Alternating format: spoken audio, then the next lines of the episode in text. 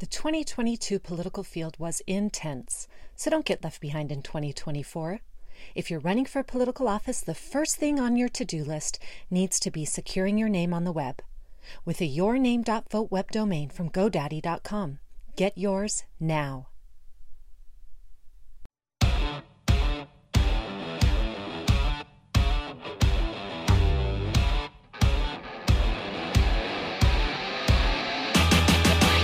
Welcome to Breaking Battlegrounds with your host Sam Stone. Chuck Warren out of the studio today, and we are blessed to have the talented, two talented and lovely women in the studio with me today. Uh, Michelle Ugenti Rita, thank you so much for joining us. Happy to be here. Former state legislator in Arizona. Lots of fun going on there right now. I know. We could spend many segments on that. And, and, and we will get to a little bit of that later in the show, folks, as well. We also have a returning guest, Christina Eichelkraut, joining us. She's going to be featured in the podcast segment. Uh, Christina is my friend who's a progressive Democrat and loves to argue with me. So it makes for good radio. Stay tuned. Make sure you download that podcast segment. But first up today, a story that's kind of been breaking in the last few days here. Uh, personal for a lot of us here in Arizona with our education system, with what's going on, with the sort of intellectual intolerance that is creeping into so much of this country. We have Ann Atkinson. Uh, former executive director of the T.W. Lewis Center for Personal Development at Barrett, the Honors College at Arizona State University. She's a Barrett alumna, entrepreneur, public company executive, you know, healthcare real estate expert, wife, mother, triathlete. Wow. Heck of an impressive resume. And she put together helped put together a an event and we want to talk about that because the repercussions of that have been astounding to me. I mean, disheartening and astounding. So, Anne, thank you so much for joining us on Breaking Battlegrounds this morning. We really appreciate having you here. Thank you, Sam. It's great to be with you and with your audience today. Can you tell us, uh, because a lot of people, you know, maybe some folks here in Arizona will know what we're talking about offhand, but can you lay out the background of this? What happened? Uh, you know, kind of the timeline, and then where we're at with it today. Because this this is really kind of a, a stunning, disheartening, but also all too predictable now mm-hmm. occurrence in higher education. So go go ahead. Absolutely, Sam. At a very high level, the T.W. Lewis Center is a personal development center that puts on speaker programs and workshops and also has some honors courses for the students at ASU's Barrett Honors College. We put on a lot of programs. We had 40 just this last spring semester, and one of those programs was entitled Health, Wealth, and Happiness. This was a, a program where we brought in experts in those areas. Um, it was optional and open to the public, and it took place at Arizona's home of Broadway at ASU Gammage. And in response to our organizing a program on health, wealth, and happiness, the faculty at the Honors College, not the students, but the faculty, led a national condemnation campaign to chill and suppress and intimidate our right to bring these speakers into campus. They attacked the speakers, our donors, myself, the Lewis Center, and it was really just an incredible response um, given what we were trying to accomplish with this program. And then finally, a big part of the story is that the Honors College participated in, in the attempts to suppress this free speech, even despite ASU's very strong policies on free speech. So they, they took down our marketing, they tried to limit what the speakers were allowed to say. They wanted me to read a warning statement to the audience at my during my opening remarks. And you know, that, that is directly incongruent with the robust free speech policies that ASU should be providing to all of those in its community. So I'm here today. I appreciate the invitation just to share my story of, of what what happened to, to folks that put on a, an event that was consistent with the intent of their of their center. Yeah, not only consistent with the intent of their center, but featuring some very well known national guests with high public profiles who. Ha, uh, you know, legitimately, one of them were, for instance, uh, talking about Robert Kiyosaki, who I consider a friend. Um, Robert is clearly a very healthy man at, at his age, but he's also amassed a great deal of wealth by being a smart guy, right? Who I mean, were the guests? So, uh, yeah, so I think that's important. Go ahead, Anne. Yeah.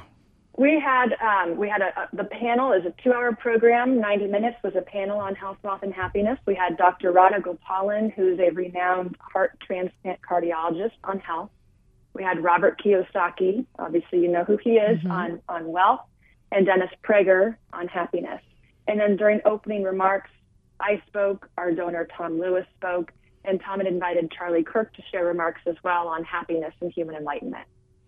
Well, and for folks who know them and, and, on Breaking Battlegrounds here, we've had a chance. Obviously, Robert is a, a resident of Phoenix, so I've gotten to know him in a right. few other ways. But um, Dennis Prager has come on the program here. We've had a chance to meet him and talk with him. He's a happy guy. He lives a great life. But what what was the criticism from the faculty? I, I, what were they so opposed to? I mean, these are speakers that have um, spoke in front of large and small audiences all over the country, all over the world, all over the world. That's right. I mean, what specifically were they so offended by? Well, that and that's that's key here. So the 39 of the 47 faculty at the Honors College that signed the petition condemning the event claims that the speakers focused primarily on, on Dennis Prager and Charlie Kirk, but also on Robert Kiyosaki, are purveyors of hate who have publicly attacked women, people of color, the LGBTQ community, and institutions of our democracy. They decried ASU platforming and, legitima- and legitimating their, their views, um, describing Prager and Kirk as white nationalist provocateurs, uh, antebellum slaveholder apologists, and they claim that these two would undermine the value of the democratic exchange by marginalizing the, stu- the school's most vulnerable students. So the faculty decided they don't like these speakers. They, they proved their points by referencing Media Matters in their petition, which Media Matters is a, uh, a, a, watchdog reporting organization that reports on conservatives. And they determined that the speak they don't the speech they don't like is hate speech, and therefore it's dangerous and unsafe for students. They're the ones I feel like that are a threat to democracy by shutting down free speech. But I think there's a big difference between describing and then actually pointing to actual things these speakers have done to justify their position. I mean, very creative language used in uh, describing why they were offended by these speakers, but I doubt they had specificity um, and could point to anything, probably large, broad generalities a rather well, well one of them was was Dennis Prager's criticism of George Soros, okay. which, which uh, for those who aren't aware, is Jewish on Jewish violence. um, I, I don't know how you call that hate in any sense of the word. You know what's interesting? The faculty described Prager and Kirk as white nationalist provocateurs, as I mentioned. But I also was pulled into a meeting with my leadership at the Honors College and an outside marketing firm and asked to defend what would stop the Lewis Center from inviting the KKK to campus because these speakers share some of the same values as the KKK. What? Now, the, the speakers that, that I invited, one is, is from Sri Lanka, Robert Kiyosaki is of Japanese descent, and Dennis Prager is a religious Jew. Yeah. So I thought that these these claims, not only from the faculty but also in meetings with, with leadership of the Honors College, um, were were really surprising isn't it uh, to me and I, I think one of the, the sort of fundamental problems underlying situations like this is the idea that students are harmed by hearing views that they might not agree with or that, that they might find offensive. Isn't that uh, minimalizing these students? Isn't that marginalizing these students? To, to first intellectually marginalizing them, but second, emotionally marginalizing them, that they, they're not smart enough to separate an intellectual discussion from an emotional reaction. That's a very important point, right? The, the faculty, by deeming this as hate speech and therefore dangerous and unsafe, are telling the students, we think it is our job to protect you from dangerous speech. When in fact, again, ASU is a, is a big place. It welcomes all sorts of different ideas. And this, where it's not our job as educators to tell anybody what what to think. It's to help them learn how to think. And um, I think that by characterizing this as dangerous hate speech by the faculty using their classroom teaching time and mandatory honors courses to these students, to freshmen nonetheless, to condemn the program and say supporting this talk is dangerous, that I, I think they're really they're really insulting the students and, and undermining their intelligence. And um, if you mentioned that ASU has a very strong policy on free speech and then they welcome free speech, how did the faculty members get away with this kind of conduct then? If you have ASU um, out there, you know, strongly supporting a multitude of different um, mechanisms of speech and and variety of guests. You know, I'm I'm perplexed. At, at you know, again, a university so celebrated for those policies that this is what happens, and that's that's why I'm telling the story, right? Is that by bringing in speakers that someone doesn't like, this has been the reaction from the faculty and and, and the, the staff and leadership at the Honors College. What? But what's the president? What's what's Crow doing about it?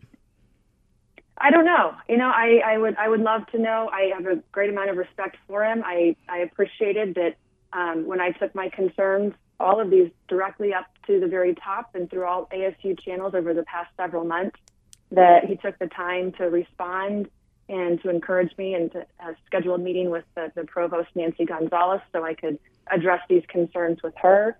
Um, I don't I don't know what he's going to do. I, I'm sure he's um, well. I don't want to assume, but if, if I were the president of a university here, I would be deeply troubled by the way that my community is undermining my vision. Yeah, this, but this isn't the first time they've struggled with this. We've had to pass legislation called free speech zones well, it, for our universities because they have struggled to to demonstrate that they actually have a very strong policy on free speech and, and care about a multitude of expressions and, and, opinions. And this actually worries me, Michelle, because ASU has been one of the better ones. Not what right. I would say good. I, I don't right. think anyone has been great at defending free speech in the world of higher education lately, with a very few exceptions but ASU has generally been better than most. And th- this is this kind of thing is very troubling, and we're seeing an increase in these incidents at ASU specifically. It's a slippery slope, and if it's not course corrected now, I, I don't see it stopping. So I'm very curious, uh, and I, I, believe you know Ann is as well, um, to see what President Michael Crow does. Um, it needs to he needs to have a strong, swift reaction, and there needs to be clarity. Yeah, we're going to be coming back with more from Ann Atkinson, uh, talking about this this attack on free speech that continues in too much of our higher education establishment and happened here uh, in Arizona at Arizona State University. We have about 35, 40 seconds before we go to break here. Um, but obviously, Michelle, this is something that isn't going to go away. This is a battle that people need to fight. And I really appreciate people like Anne stepping up and not just meagerly moving on. Because if you read her resume, folks, she's got an incredible resume, incredible background, and she could go on and do almost anything she wants to do. Uh, and just, you know, that would be the easy route. Just quietly go away and let this happen she has stood up. You're hearing it here. She's been on some other programs talking about this. It's important we have these discussions right now. Absolutely. Breaking Battlegrounds back in just a moment.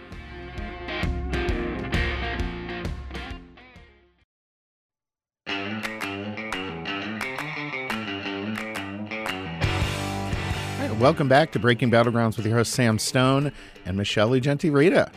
Also in the studio with us today, Christina Eichelkraut as always, Jeremy in the booth doing a fantastic job on all our audio fun, and, and Jamie here, desperately hoping I won't force her onto camera or onto a microphone. She does all our digital work, so thank you to everyone who helps make this show possible.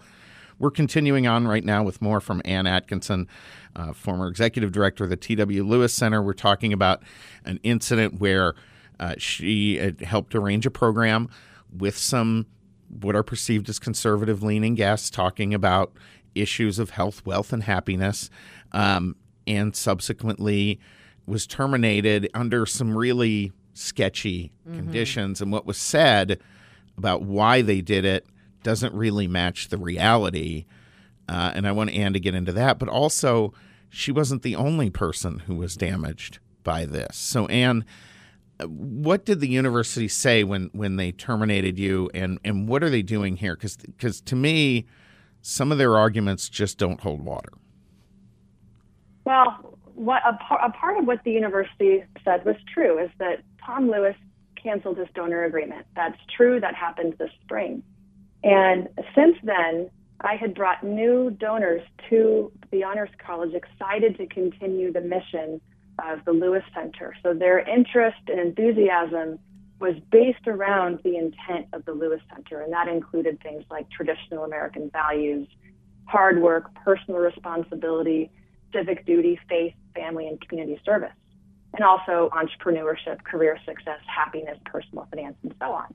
But when I N- none of that sounds bad to me, and to be honest with you, it sounds outrageous. Yeah. well, I'll tell you what that that is the reason why I came to the Lewis Center, why I took a sabbatical from a great career in, in healthcare real estate investment, and also a passion for the students. But that reason is why I think it, it's so important that we have something like that in higher education. And I was really excited to be able to deliver on the intent of the Lewis Center. Now, as executive director, my job is to fulfill the intent, including that language. So the, the dean of Barrett, who, who joined as the dean less than a year ago, um, expressed no interest when I said, look, I have new donors excited to continue this mission. I made that offer on multiple occasions, and then in my firing conversation or meeting on May 30th, when she told me this was purely a fiscal decision, I said it's not a fiscal decision because I, I'm telling you, I've brought new donors, a diversified group of funding to keep this program going, so long as we keep our, our normal and, and current intent. So that that's the part of the story. Um, perhaps ASU sees as, as a detail, but in the fact of it, that's everything. By yeah. the, the dean declining to maintain the intent, she dismantled the heart of what the Lewis Center is. And I, I got to say, on that point in particular, they're talking about the message that, for instance, this event would send to students from from having these speakers there. Well, as I see it, and, and tell me if you see it differently, but as I see it, what they did in using this excuse that it's the money when you had already raised this, it's cowardice. They're teaching their students cowardice because if they were being honest, they would come out and say, We just don't want to have a center with these philosophical foundations here. And that's an argument they're not willing to have. And so they took a route that teaches students, well, you just lie. When you want to get out of an uncomfortable conversation, you just lie your way out of it. Am I wrong well, about that?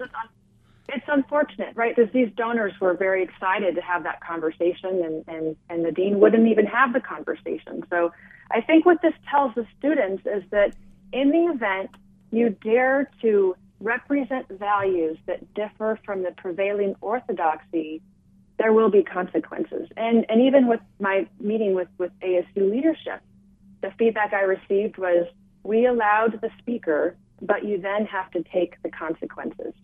And that is to me profound because that is exactly what happened. So I think I think this sends the wrong message to the students and and further the way that the Barrett faculty took these issues into the mandatory classes for honors freshmen, they're they're raising an environment of, of fear and intimidation given the power dynamics of a faculty who you know controls things like grading and can grade um, objective topics like participation. So this this culture of the condemnation campaign really instilled a fear, a, a culture of fear in the students. I had students come up to me say, "Anne, I really want to attend the Health, Wealth, and Happiness program, but I cannot be photographed at this. I cannot have my faculty member, my professor, see that I attended this event." And others were just outright afraid. They were afraid because their faculty, people that they, they trust, that are their leaders, that they've developed relationships with through their classes, are telling them this is dangerous. And the, they, they don't want to be associated with something that's dangerous. So it's giving the wrong message to students. And um, the students are, have probably also seen by, by me speaking up that you know, in the event you speak up, there, there will be consequences. Well, ASU Barrett College needs a consequence. And I think it starts with, you know, maybe an appropriation or a lack thereof. I mean, they feel like they can do this. That's that's my takeaway. They're not afraid. They're not afraid um, to have this negative press. They think it's going to. They're they will weather it. They're not afraid of people speaking up, speaking out, and that's unfortunate because they get away with it way too often. Um, and so we're probably going to. They probably need to take it where it hurts, which is in the pocketbook, um, which is in their bottom line. I mean, well, it, it's interesting because you know I think one of the problems is they don't care that much about the public funding they get anymore. eh, to oh be yes, honest. they do. Oh, they care Down about there every crying dollar. all the time about money. Oh, but yeah, but but that is a standard tactic for every institution with public dollars, right? if, if they didn't care, I mean, how one of the things I, I think worries me is that they they put the ideology over the welfare of the students, including potential funding. Right? I mean, that's that's what you're saying here. What they're saying is, hey, we're not worried about any consequences. It's more important to us to keep students from hearing an opposing viewpoint than to concern ourselves with that sort of end. right? Because they've never felt a consequence. Fair point. And eh, one of the other elements of this I want to touch on is is this didn't just impact you. We have about a minute and a half before we go to break. We can continue on in the next segment if you'd like, but but this actually had impact on on an, on at least one other person. Right. Yes, the events operations manager at ASU Gammage, Lynn Blake, was responsible to, for organizing this event on behalf of the venue, on behalf of ASU Gammage. And she received tremendous pushback. Um, after our event, she told me that she was berated by ASU Gammage leadership for coordinating an event that did not align with the values of ASU Gammage. And she also has said that the leadership of ASU Gammage um, asked her why she brought a white supremacist to their venue. She was also fired. Which was the white supremacist again? It's it's hard to keep track of all of their insults. Um, is that Um, maybe the, the either the Japanese gentleman, the Sri Lankan gentleman, Right. or the or the religious Jew. I don't. I'm Wow. not sure. Incredible. This is these stories are just amazing, and the fact that a lot of po- folks in the country won't ever hear about it because the news is is very selective, also as selective as colleges are in their chosen ideology these days. But I mean, I, I I really appreciate you standing up to this, Anne, and coming out. Um, we're going to be following this story as we continue, and we will post that op-ed on Breaking Battlegrounds website and on our social media. Thank you so much for joining us today. We really appreciate having you. Breaking Battlegrounds coming back in just a moment.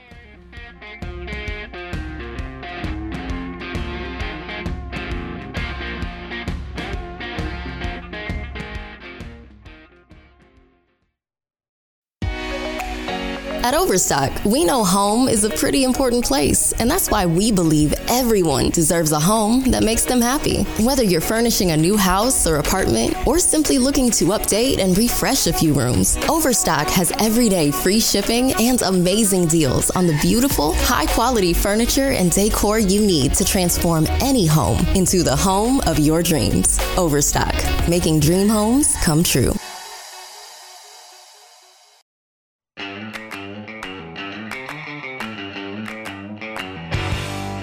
Welcome back to Breaking Battlegrounds. This is Sam Stone in the studio today. Michelle Ugenti Rita, Christina Eichelkraut. Michelle, I, I, really want to thank Anne for coming on and for being willing to talk about this, not just taking her firing quietly, which Right. she, she could have done, um, and would be in in many ways the easy way out because she has a you know another option in her career where she can go back and probably make a lot more money than she's been making working at ASU. She was doing this for very good reasons, as you heard. Um, Michael Crow, the ASU president. He, uh, look, you can't be silent. And to your point that you made earlier on with Anne, if this is how you really feel, then justify it. Yeah. You know, don't lie about it. Come out and say that, yes, uh, we're very particular about what um, ASU looks like they're condoning and the and the perspective ideology we want to stand behind. This is not something we support. Yeah, I mean, come out Say and say I refuse. We refuse to have conservative speakers and thinkers on our campus or have our students exposed to them at any ASU venue. Mm-hmm. And and then let's go ahead and have that argument. To me, it is very cowardly and disingenuous. And Michael Crow again continues. You know, first, I think he's he's primarily a developer, not not a university leader. I think his major interest is in in business, not education. But secondly, I think this happens a lot because he's totally let this university get out of control. For folks who don't know, uh, critical race theory (DEI), ASU is one of the national homes, the the sprouting institutions for this. And this has happened under Michael Crow's tenure. And a lot of Republicans in Arizona continue to hold a higher opinion of Crow than certainly I do. Mm-hmm. And part of it is they don't know that this goes on, and they don't know what he's done and not done. I, I am this guy's an embarrassment at this point, and if we get a Republican governor in there in a couple of years, he needs to be gone. Well, this is an educational institution. That's and we've lost sight of that. This is all. About, it seems like a lot of times it's about propaganda. Uh, it's about putting the university's heavy hand on how students think and believe, and total contradiction in what a university uh, should be and ought to be, which is you know a, a melting pot of ideas um, and opinions. So it's it's disconcerting. And look i wanted to touch on the fact that we have to have legislation that sets up little little zones of free speech. Um, that's hardly congruent with the university that says that they support and excel at as free speech. You, you know and, and, i agree 100% um, it's free speech zones are an atrocity. I know. Why I mean, they should never. You shouldn't have to have an absolute them. atrocity. It's embarrassing. It's a it's public land. Right. That's all free speech zone. Right. The only free speech zone on the planet should be private property, and that just means you're not allowed to stand there while you say it. Go out in the road. Right. Right. I mean, that's what we're talking about here. But see, until they have a consequence, this is not going to change. And this isn't really uh, an ASU predicament. This is happening all over the country. They are not afraid. So we're going to have to do something beyond just sharing the stories. I mean, they have to feel it. I think they have to feel it when it comes to their funding. That's the only thing they respond to. As a former legislator, I can tell you that's the only thing they respond well, to. they're, they're funding and jobs. So Ron DeSantis in Florida has taken Let's very about that, strong right. steps, right? He has replaced the boards. He started firing and getting rid of the DEI departments Mm-hmm. and and the, the professors behind them. And they're throwing an absolute fit. And every time he just says, I don't care. Mm-hmm. And he's right. because that's where the public sentiment is with with s- someone doing what Ron DeSantis is doing, not the reverse. You have to you have to push back on these bullies and realize that they don't have the public. Yeah, I, I mean, it, one of the things, you know, if you're if you're talking about critical race theory in in the uh, confines of a class, right, and you're talking about it as an ideological pole, and you're comparing it to others, that's a very appropriate thing for a university to do. But taking that one singular ideological pole and making it the guide star for your entire university. This is this is absolutely everything universities were designed not to do. That's exactly right. And it has to stop. So hopefully things like this bring larger attention and uh, ASU and uh, Michael Crow are on notice. Yeah, I mean, look, we're we're going to have to. This is why local elections matter. This is why your state legislature, your all your state seats matter. It's not just about your taxes, although those are important too. But at the end of the day, uh, there really is this huge push to eliminate free speech in in educational settings and to limit it. You know, someone it was reading a case. We only have about 45 seconds here. We can come back to some of this in the podcast if we want. But, you know, a, a school in Massachusetts uh, disciplining, suspending a student for wearing a shirt that said two genders, Right, read about that. right? Like, okay, scientifically, that student's pretty much on point. Right. You, you can argue in an ideological sense, but it's absolutely ridiculous what's going on in our educational system. And it starts at the universities. Absolutely. And people have to step up to stop it and do what DeSantis is doing. Folks, Breaking Battlegrounds will be back with more in just a moment. We've got a fantastic returning guest, Mark Skousen, coming up. And then we're going to be talking education. Christina's here gritting her teeth, her, pro- her progressive teeth.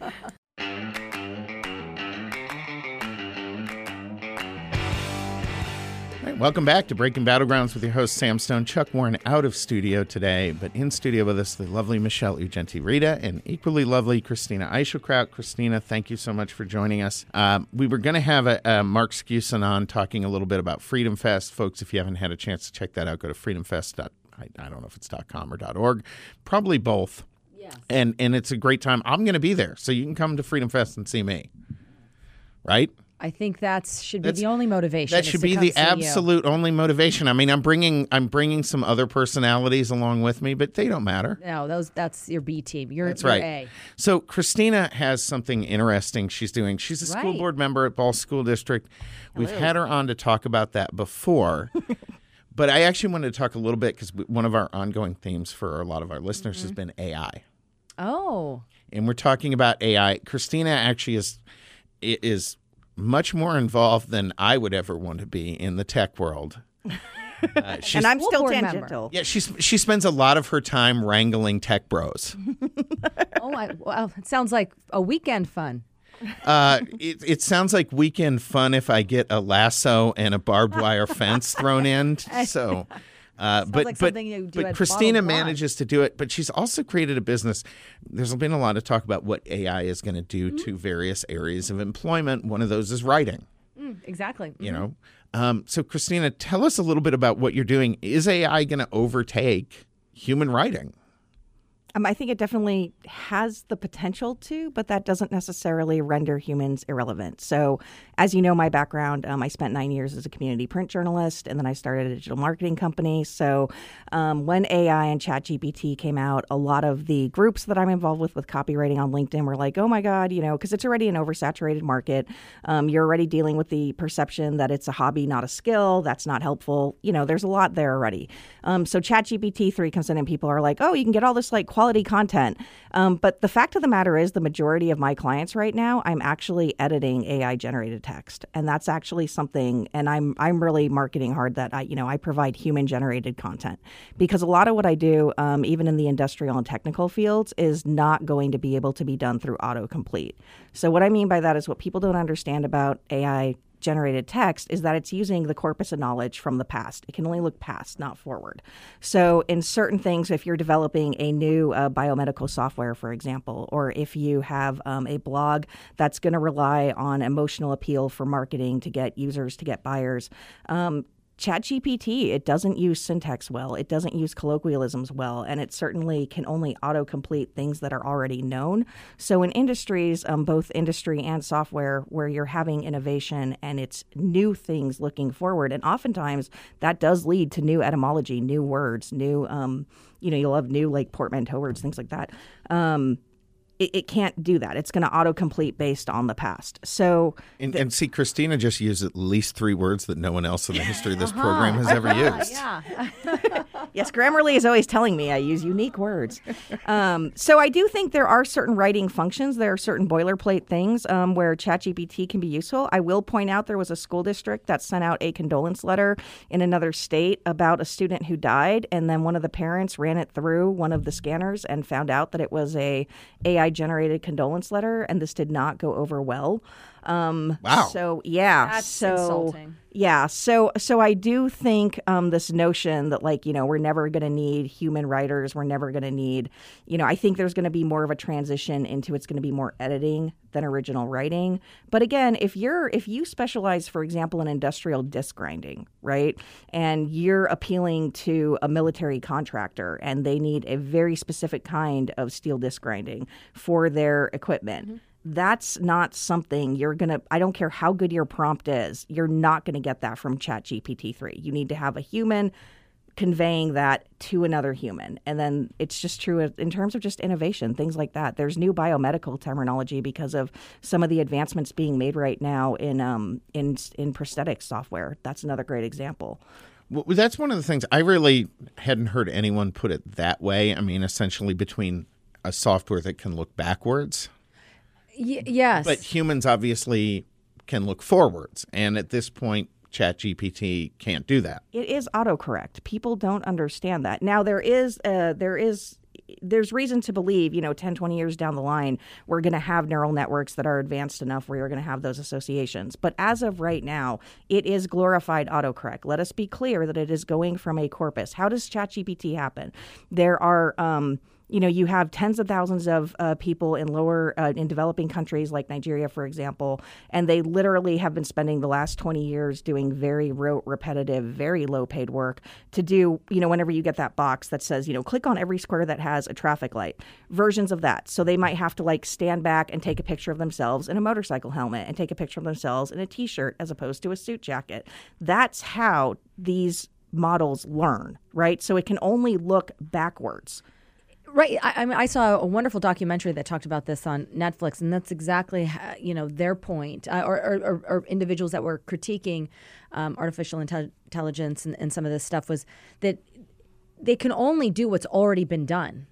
And so there's a handicap there in, you know, like Christine was saying, for particular industries where you need to write and talk about things that are going to happen. And only a human can really contemplate yeah, that. I've got to say, I know people have talked about AI getting to that point, but I'm not sure that's a point we actually want AI to get to. Is it? I, I think that's a question worth asking, right? So I did. Um, I wrote an article actually for my nonprofit that talks about this, and it talks about the sociological impact of when you remove humans from human interaction. And we know from a variety of circumstances, there's quantitative data about this, there's qualitative data. The more you remove people from human reactions, the more you see a deterioration of human traits that include empathy, that include critical thinking. And I'm talking about, and this is not high level, you know, high tier mm-hmm. academic stuff. This is like if you're using the self checkout at the grocery store, for example, as opposed to just saying hello to your checker. I have a checker that I have, he's my favorite checker at Safeway, and I know that his kids graduated college. I've been going to the Safeway for like five years. I, I go, wait a minute. Chat, right? You, like, like, right? This is, this is a human interaction. We're not besties. We don't hang out, you know, but, you know, yeah, you kind of like catch up on little tidbits about each other's lives. And, and there's a real underestimation of the importance of those interactions in terms of what that does to you as a human, as opposed to like scanning through a self checkout. I, I, you know, what's funny? A couple of days ago, there was a New York Post piece out about how uh, disconnected and socially isolated uh, Gen Z is because mm. they grew up. You know, their education really got interrupted in the pandemic with digital learning, remote learning, now remote work, and they were talking about this. And I read this whole piece, and I'm like, man, this is really tough. If you were right in those key years um, and you get to the end, and they say, you know, asking the experts they're interviewing for this what the answer is. And the literal closing of this was, oh, they're going to have to learn new ways to comp- to uh, communicate, like an app. yeah, I, am like, good joke. Good. What? Yeah. The, the answer to people are going to tolerate this, though. I mean, I think you're going to see people crave and look for opportunities to interact. And you'll see businesses try to specify what kind of material they're getting, if it was AI generated versus human generated, if you will? You know, one thing. So I've, uh, as fo- some folks may know, I've started doing a little bit of work with uh, YRefy, yes. and and I actually got a, I, I need to do a sponsor read before we close out here about them because since they started sponsoring us, I started working with them. And their office is a little bit hybrid between remote mm-hmm. and uh, in person. And we've actually been having a lot of conversations. Like maybe what we need to start doing is scheduling some sort of office social hours, essentially, where we're coming in and doing these various team and group building things. Um, even if that's a little uncomfortable for people, just simply because otherwise you're missing so much of the interaction of office workers. I forgot, you know, in the days when I go in, there's a bunch of people in there it's really fun to be able to go around. You have a bunch of coworkers you can sit there and chat with. You have different conversations. You hear stories about lives that are totally unlike yours, and and you you know you learn from them. Um, you know, man, that's so different than the isolated environment. A lot of days when I go in there and I'm one of only two people in that office, and I'll I'll be in there for three or four hours. It's it's quiet. It's sort of intimidating, right? You know, in that sense. Um, I, I think we really need to focus right now on the discussion about AI and how it changes human interaction and maybe put some limits on it for that reason. I, I think they're definitely it's I, I think what we're going to have to do is I, I, think you spoke to something, um, and we I already have seen that pushback at different you know there's different advertising firms and other friends of mine in marketing where one thing they're doing now is like they will call up and they will say if part of their package includes web copy they'll say like you're not just going to have something dealing with Chat GPT right. because they're like I'm not going to pay seven hundred, eight hundred, thousand dollars a month to have you plug in a prompt that takes you 30 seconds that I could do myself, right? And that's a valid point too. And syntax, tone, colloquialism, slang, like all of these things, um, they're valid. And and ChatGPT is getting very good at them. But I think there's a time, there is a place for ChatGPT. There's a lot of places where um, it eliminates potential for human error. Certain rote programming, certain you know, certain boilerplate things are fine. But I I I think this notion of um, simply absconding humanity um, just because we can is is perhaps folly. I, I don't think that's necessarily going to lead to any good outcomes for anybody. Christine, I, are we having enough conversations? Is the tech world because you're closer to this than, I, than I'm not that us. close to it, but yeah. But you're a lot closer. I'm, I'm you're a tech lot adjacent than- at best. I'm tech adjacent Okay. at best. that, that's better. That's better than tech distant like me. Um, I I still struggle to you know turn on an iPhone. So let's. You're getting there, though. I saw you try to turn it on this morning. I was working on it, but I haven't gotten it yet. Exactly. I, I, I, I figured now that I am here with Jamie, I just hand She'll it to her it. and she can Yeah. do it. Yeah. Um, no, but but are the just are the discussions about the morality, about Mm-hmm. the um, how far AI should go, are those happening? Oh, absolutely. Yeah, I think so. One hundred percent. Um, yeah, there. Uh, yeah, that's absolutely happening. I, I don't think it's. Um, I, I think there are a lot of people who actually understand how this technology works and understands where it is, and they're not thrilled about the public perception of it. It's like the public is perceiving a Ferrari when what we have is like a very souped up Impala. Right, that does have power seats and does have power windows, and it's very good, but it is not a Ferrari. And and you have kind of like this public perception of like you know let's all get in the Ferrari. Um, so I think there are definite concerns about that, um, and I I think there are a lot of of concerns. I, I am. I will say one thing about the tech industry as a whole that that I just really kind of grinds my gears is you have all these leaders now and all these developers of AI that now that the genie's out of the bottle, and this is a tradition in tech going back to Oppenheimer and the A bomb, right? Now that the genie's out of the bottle and we're already here, they're going to sign a letter and they're going to talk, you know, about oh we're really worried now, Right. and it's like, well, you know, you could have put that in your research paper prior to you know releasing this. Um, and there's discussions to be had about open source technology versus proprietary. What is this going to do in terms of access? If you have countries where you don't even have internet access um, how are we exacerbating the disparity in terms of access to tech and how does that exacerbate the detrimental consequences of that disparity? That's another conversation to be had. It's like anything you can't take something as general as all morals and apply it to all tech in all situations because there are plenty of situations where this is going to be great it's going to help people it's going to further us it's going to bring us forward right? There's going to be plenty of situations where it does the exact opposite but the sociological component in terms of what it's doing to us as humans as just you know the warm fuzzy soft science stuff that people are so quick to dismiss nowadays with you know bowing to the altar of stem it's that needs to happen. It's that t-shirt. This all comes down to the t-shirt that hmm. says science will tell you how to bring back the t-rex the humanities will tell you why it's not a good idea it is that t-shirt everything comes back down to that It's like a T-shirt theme, and the other one, the other T-shirt you brought up that the student wore that said "There's Yeah. two genders." Right. It's all about that T-shirt too. Right. Yeah. No. I mean, so that's actually it, it's really interesting to me because a lot of these conversations are not happening the way they need to be happening at the highest levels right now. And one of the things with tech is, and you served in the Arizona legislature, you know how many people there are really tech proficient. No one, Nobody. nobody, nobody. How many in Washington, Christina, do you think are Well, really? Lin- not I, am going to this say I'm going to excuse me me. I'm going to say. say Senate. It's, I'm going to I'm going to say uh, Lindsay Epstein. Actually, she she knows what she's about. I, Is she a Democrat? Because then she doesn't. She she knows she knows what she's right. about when it comes to tech. Folks, you heard it here, but do check out our friends at investyrefy.com. Investyrefy.com. You can help somebody who has a, a default student loan get their life back on track, reduce their payment, and you can make a fantastic profit up to 10.25% APR while they do it. That's a deal you can't pass up. It's the ultimate form of capitalism. One person with a need, one person with an opportunity. Give them a call at 888 Y Refi 24 or again, log into investyrefy.com.